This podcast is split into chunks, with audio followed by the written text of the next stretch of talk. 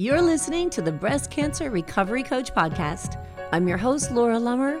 I'm a certified life, health, and nutrition coach, and I'm also a breast cancer thriver.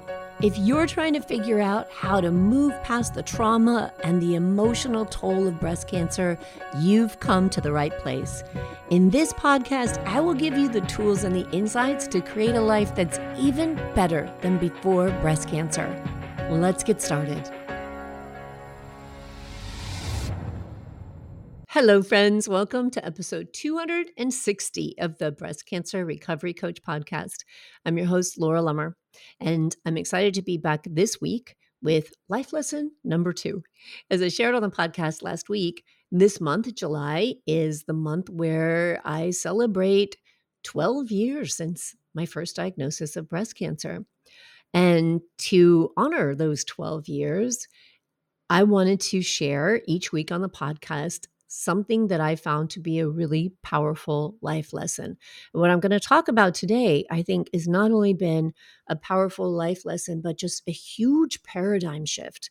And I want to talk about why this paradigm shift has been really important in my life and why I think it's very important for all of us to consider how this dynamic plays out in our life because what we're going to talk about is healing. And I mean healing not just on a physical level, but on any level. Healing any injury, spiritual, emotional, mental, physical, financial, anything, anything that has created a lot of pain or really intense emotion, has created suffering on a physical or other level or energetic level for you, that there's been scarring, you know, emotional scarring, physical scarring, both. And I find that both go hand in hand typically. We rarely have intense physical pain or physical experiences without having that tied to an emotional experience as well. These are very intertwined. So, and vice versa. We don't, I think, go through a lot of emotional pain without also feeling that or having that reflected in our bodies. But when we think about healing, let's just consider that for a moment. When you think about healing, what comes to my mind is this lovely visual. Healing.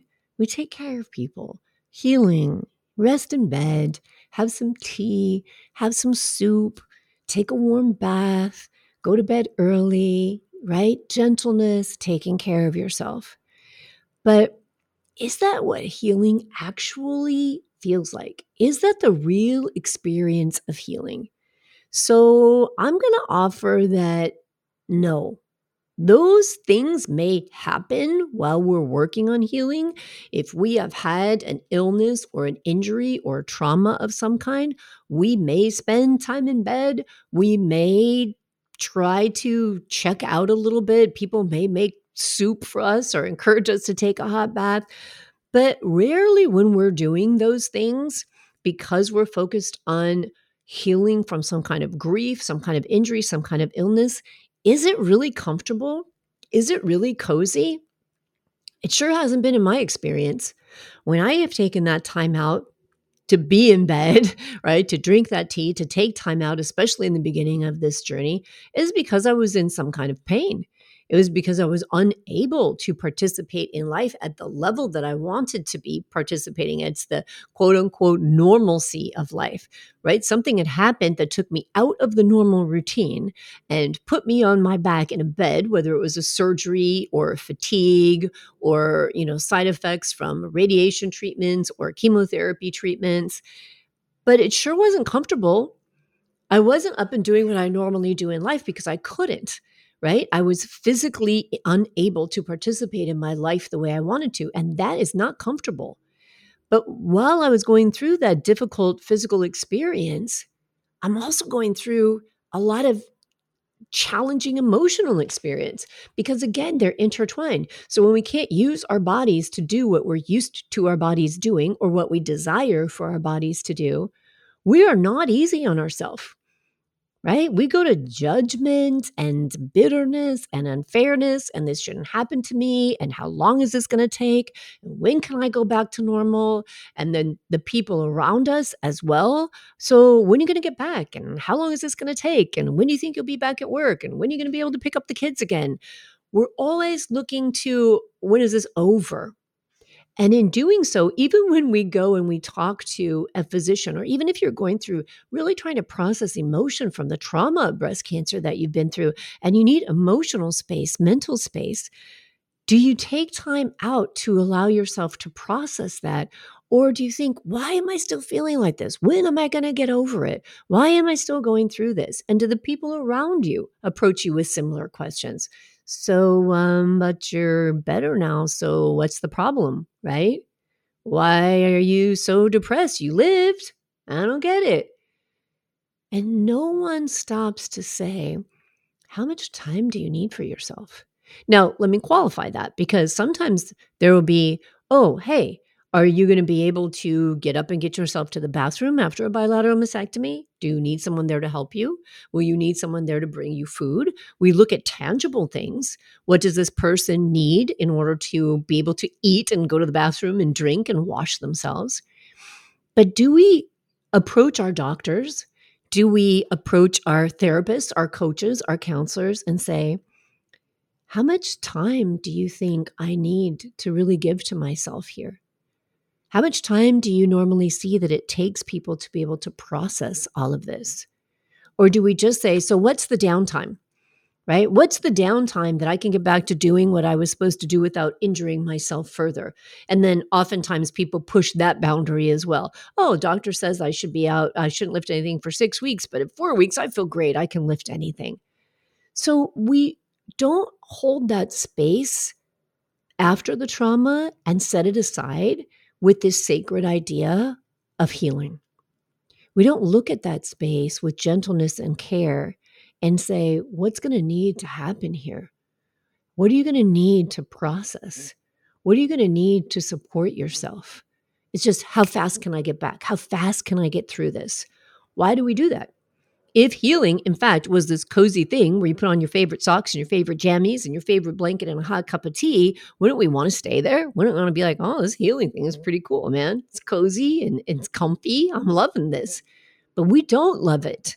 We don't want to even be in it. We don't even give ourselves the mm. chance to be in it to heal because it's uncomfortable. Why is it uncomfortable? Normally, it involves some kind of physical distress, pain, or discomfort, and emotional discomfort because we have to notice we've stopped and now the feelings come up, the uncomfortable emotions start to surface, and we don't like them. Part of healing is to be in them, to notice them, to allow them, and to learn how to process them. But nobody teaches us that. So we're just uncomfortable and we just want to get the hell out of there as fast as we can. Right? So is healing comfortable? No, it is not comfortable. Is healing easy? It isn't easy because it requires dedicated time and attention. Let's say that you're unable physically to take care of yourself. What is healing going to involve? Support, asking for help. Woo! What do we hate doing more than anything, ladies? Asking for help, right? We want to be independent. We want to be strong. And there's nothing wrong with wanting that, except that there's mm. times where we have to stop and say, this is all about my ego. This is about how I tell myself I have to look to other people. And we don't allow ourselves to have the full spectrum of human experience, which includes time for introspection, time for support, time to be part of a community, openness and vulnerability to be open to receiving love and support from that community. That's a great part of healing, receiving love. And love is given in the form of people bringing you food or sitting next to you and watching a movie when you can't get up and do anything. But we don't let ourselves stay in there because we're so uncomfortable because we're conditioned and programmed to go through life rejecting that rejecting that kind of connection and turning into our ego and saying, I've just got to be strong and independent and do everything on my own and I don't need any help because you got a story about it. What's your story about needing help or asking for help? What do you tell yourself that means about you? How do you perceive other people when they need help or they ask for help? What do you think of the word vulnerable? And you apply that to you. You want to run away from those things as fast as possible. And that's why healing is uncomfortable. But if we can stop and say, you know, this healing thing, it looks really good on movies and stuff where you're just like cozy and people are taking care of you. But in real life, it's challenging. There's a lot that has to go on in healing. And then when we can embrace that, we can create space for it. We can prepare for it. And we can acknowledge to ourselves, I'm going to be feeling some uncomfortable things here. I'm going to be having thoughts about myself that maybe aren't going to be really supportive of doing what's best for myself. And I want to know and plan for that and be able to process that and choose other thoughts that do support me. It takes work. Healing is not easy. So, what do we tend to do? Instead of wanting to heal, we want to fight. And there's a big difference between fighting and healing, a really big difference because fighting is pushing away, fighting is defending, fighting is protecting. But fighting is not opening yourself to the experience, allowing yourself to be in the experience and noticing and asking for and receiving what you need. That's the challenging part. And then we have another part of healing that makes it really uncomfortable we think healing should happen fast, right? How long is this going to take? Why is this taking so long? Why isn't this better yet? Why hasn't this changed? And here's some of the reasons I think we do that. One, we've got Western medicine, which you get sick, you get an antibiotic, you get better, right? How long is this going to take? How fast can I get over this? And we've got lots of medicine that supports that. But we also have this misconception, this perception about illness as if it just happened that fast. You know, think about have you ever twisted a knee or hurt your back and you were turning around to pick up a cup of tea off the table and your back went out and you're like, oh my gosh, it was just in that instant. And our brain says, like, in that instant, something went wrong. But really, that's rarely what's happened. Really, there's been tension on that part of your back, or there's been something going on there for a long time. And that final movement in whatever state you were in when you made it was just the final straw that brought up pain when you get a cancer diagnosis, it's like, oh, one day I was fine and one day I had cancer. That's not true either. We've had cancer in us for a long time before it's a palpable tumor or before we have side effects or symptoms that we notice and we start investigating into this. So our brain is like, but this is when I got my diagnosis. So this is when it happened. And yet you'll talk to physicians who'll say, oh gosh, you know, if you had that, then it's probably been in your body for three years, for five years, for 10 years, growing, growing, growing, looking for opportunities to grow. And it's funny, I think about this also with relationships, right? People will say, one day she just up and left. But I've been in relationships and I've heard that term and it isn't true. And it's like, um, this has been coming for 10 years. This has been coming for five years, right? There's all kinds of stuff that leads up to the point where a relationship finally ends.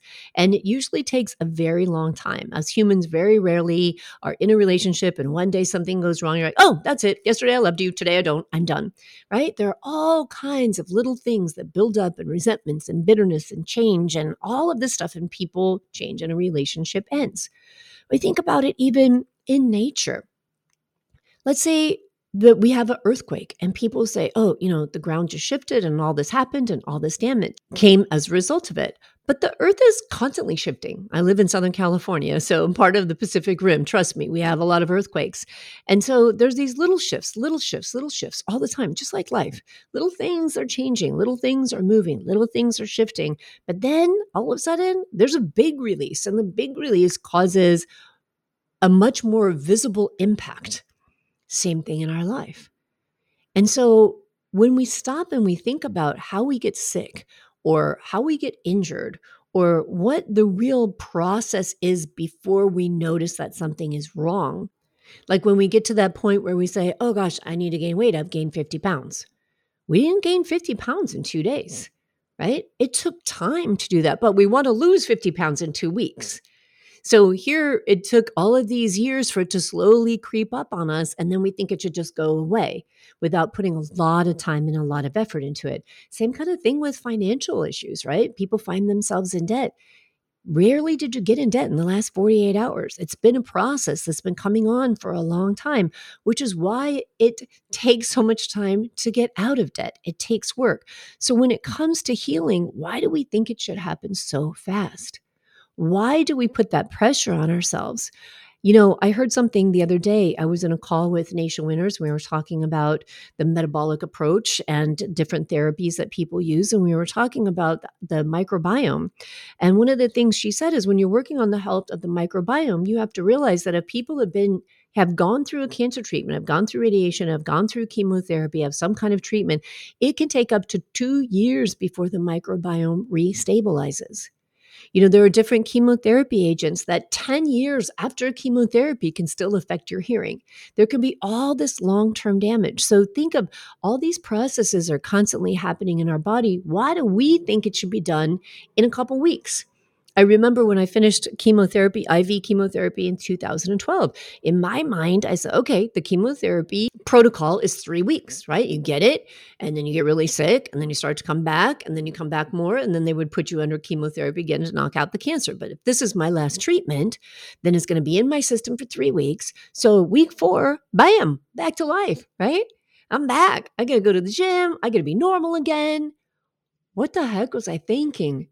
And that is not how it went at all.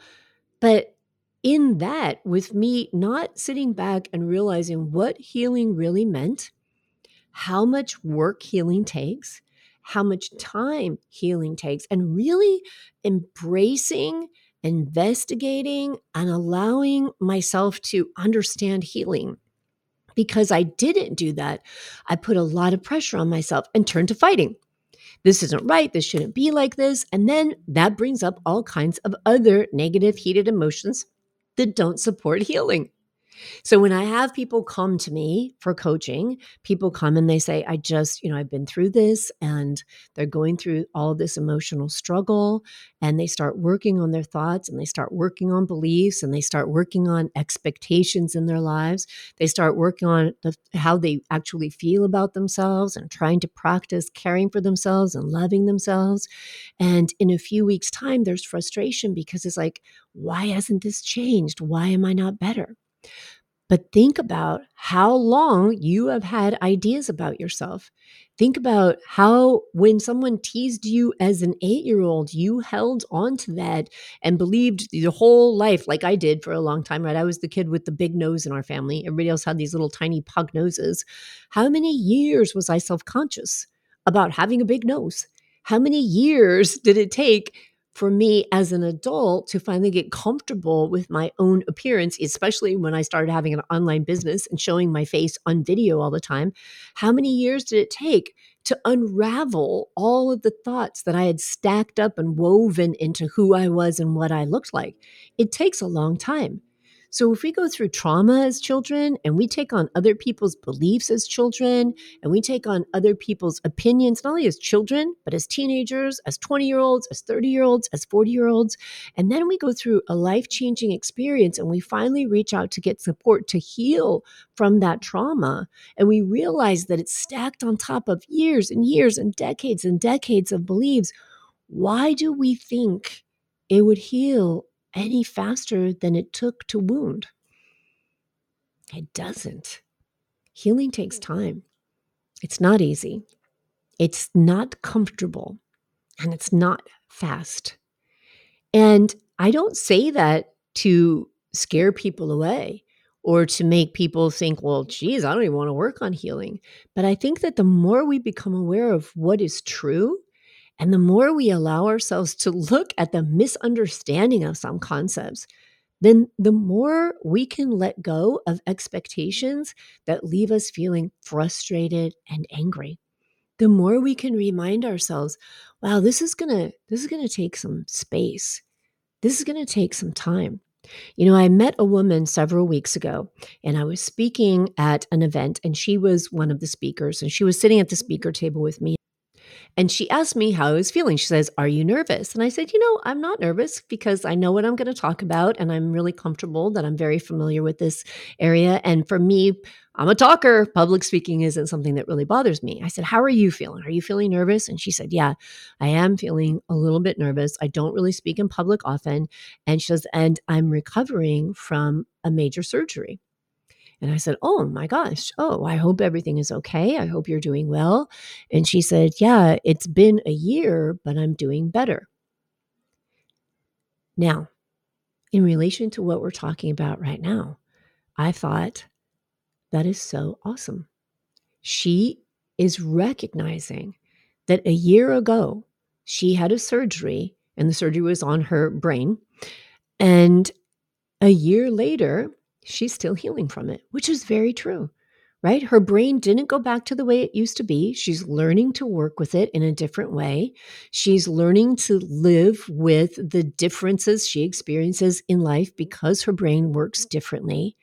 And she allowed herself that space to say, I'm still healing. And it still affects the way that I speak or the way that I think or the way that I present. And so she didn't go by the timeline of what does healing mean? Oh, we have this surgery and then you're in recovery for this long and then you have to be off work or in bed or whatever for this long and then bam, you're done. Right? That's not healing.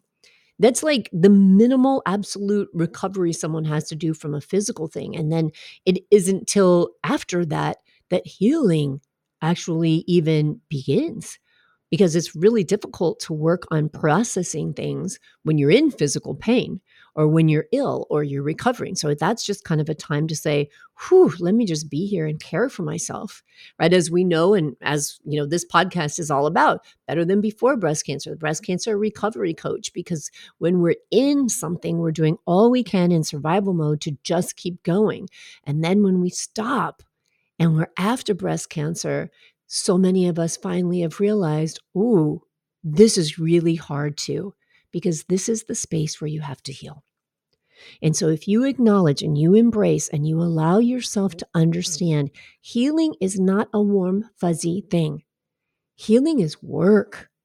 Healing is realizing what you're holding on to, being willing to process that, being willing to experience those emotions, those physical sensations, and being willing to choose other thoughts to either let them go, other true thoughts or ways of thinking about yourself to to create more love for yourself, more compassion for yourself, and to decide how you want to live going forward. So I hope that you can take that in and as a result of it, be a little bit easier on yourself because I see so many women who are just a couple of months out of breast cancer or a year out or even three years out, beating themselves up because they're not feeling the way they think they should feel. And I just want us to have that space to shift and say, in a very important life lesson, is healing takes as long as it takes. And it takes intention and work and a willingness to feel the discomfort as you go through the process of healing. All right, my friends. I will be back next week with life lesson number three. And I hope you'll join me for that. Until then, be good to yourself. Take care. You've tamed the voices in your head. You've put your courage to the test. Laid all your doubts to rest. Your mind is clearer than before. Your heart is full and wanting more. Your future's at the door. Give it all you got. No hesitating. You've been waiting all your life. This is your moment.